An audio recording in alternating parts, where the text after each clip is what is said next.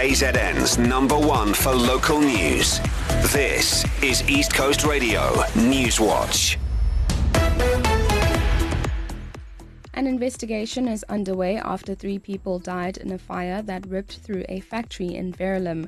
Lifestyle furniture, which stores beds, couches, and foam products, caught alight on Friday night. The eThekwini Fire Department says 22 crew members spent almost six hours trying to contain the blaze. Divisional Commander Bheki Hadebe. We had to uh, wait for the building engineer who uh, had to certify that now the building is unstable. And UDM President Bantu Holomisa believes a public private partnership model may be the only way to solve the country's energy crisis. He made the remarks to over 1,500 supporters at his party's election manifesto in Midrand yesterday. Holomisa says the government should give away 49% of Eskom to the private sector, while the state keeps 51%.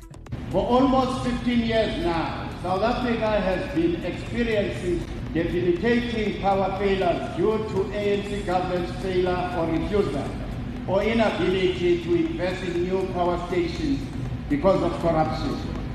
This has led to a point where load shedding is accepted as a daily part of our life.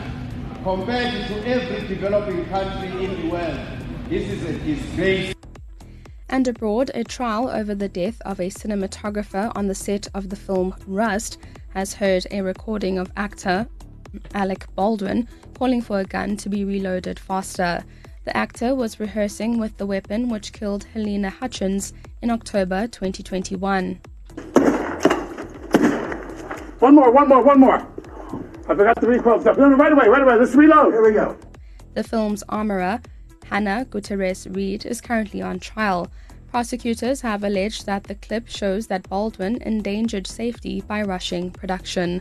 Baldwin has denied involuntary manslaughter and is expected to go on trial in July. That clip, courtesy of Sky News. In recapping your top story this hour, an investigation is underway after three people died in a fire that ripped through a factory in Verulam. Lifestyle furniture caught alight on Friday night. Find the latest news at ecr.co.za by clicking on the News and Traffic tab. For the Newswatch team, I'm Tamasha Kanyi.